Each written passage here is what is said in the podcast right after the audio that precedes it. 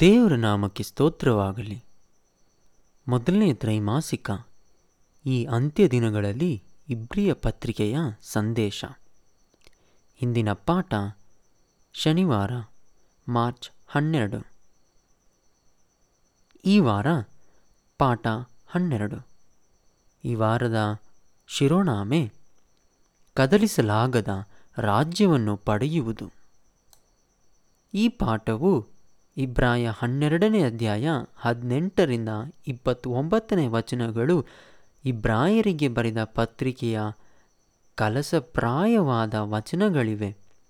ಮತ್ತು ಯಾವ ಆಲೋಚನೆಗಳಿಂದ ಆರಂಭವಾಗಿತ್ತೋ ಅದೇ ಆಲೋಚನೆಯನ್ನು ಮತ್ತೆ ಹೇಳುವುದರಿಂದ ಪತ್ರಿಕೆಯ ಮುಖ್ಯ ಕಲಾಜಿಯನ್ನು ಸಾರಾಂಶ ರೂಪದಲ್ಲಿ ಇಡುತ್ತವೆ.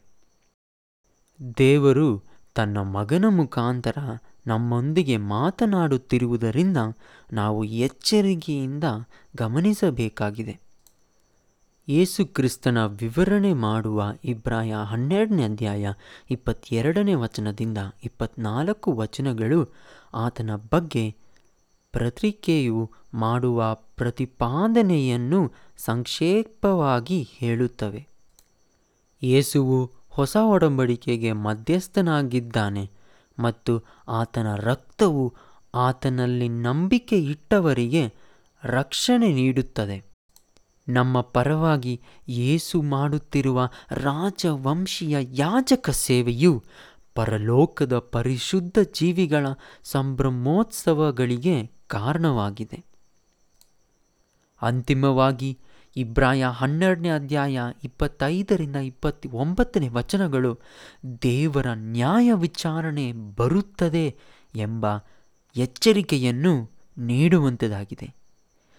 ದೇವರ ನ್ಯಾಯ ವಿಚಾರಣೆಯು ಆತನ ವೈರಿಗಳಿಗೆ ನಾಶವನ್ನು ತರುತ್ತದೆ ಮತ್ತು ಆತನ ಜನರಿಗೆ ಜಯವನ್ನು, ರಾಜ್ಯವನ್ನು ತರುತ್ತದೆ ಎಂದು ನಾವು ಇಬ್ರಾಯ ಹನ್ನೆರಡನೇ ಅಧ್ಯಾಯ ಇಪ್ಪತ್ತ ಎಂಟು ಮತ್ತು ಇಪ್ಪತ್ತೊಂಬತ್ತನೇ ವಚನಗಳಲ್ಲಿ ನೋಡಬಹುದು. ಇಬ್ರಿಯ ಪತ್ರಿಕೆಯು ಕಡೆಯಲ್ಲಿ ಯೇಸುಕ್ರಿಸ್ತನು ಶಿಲುಬೆಯ ಮೇಲೆ ಮಾಡಿದ ಸಾಧನೆಯನ್ನು ಮರುದೃಢೀಕರಿಸುತ್ತದೆ.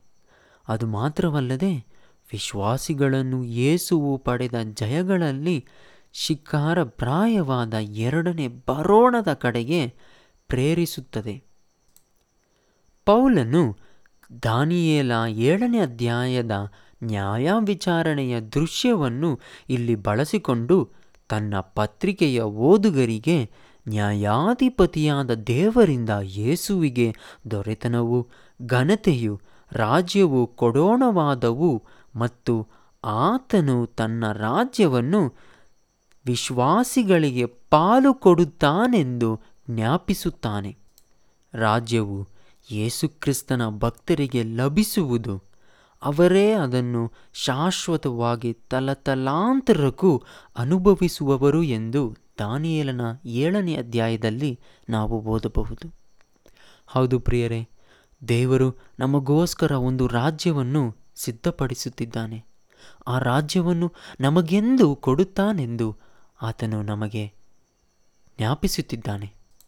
ಈ ರಾಜ್ಯವನ್ನು ಪಡೆದುಕೊಳ್ಳುವುದು ಮಾತ್ರವಲ್ಲದೆ ನಿತ್ಯಕ್ಕೂ ನಮಗೋಸ್ಕರ ರಕ್ತ ಸುರಿಸಿದ ಯೇಸು ಕ್ರಿಸ್ತನೊಂದಿಗೆ ಸಮಯ ಕಳೆಯುವ ಆ ಲಭ್ಯವಾದ ಸಮಯವು ನಮಗೆ ಸಿಗುವಂಥದ್ದಾಗಿದೆ.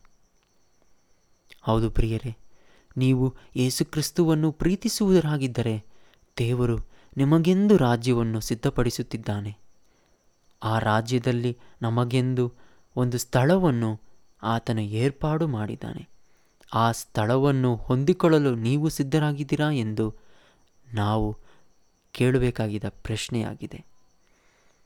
ಈ ವಾರದ ಪಾಠಗಳಲ್ಲಿ ನಾವು ದೇವರು ನಮಗೆ ಗೋಸ್ಕರ ಕೊನೆಯ ಕಾಲದಲ್ಲಿ ಮಾಡುವ ಕೆಲಸವನ್ನು ಮತ್ತು ನಮಗೆಂದು ಸಿದ್ಧಪಡಿಸಿರುವ ಆ ರಾಜ್ಯದ ಬಗ್ಗೆ ನಾವು ಓದಲಿದ್ದೇವೆ.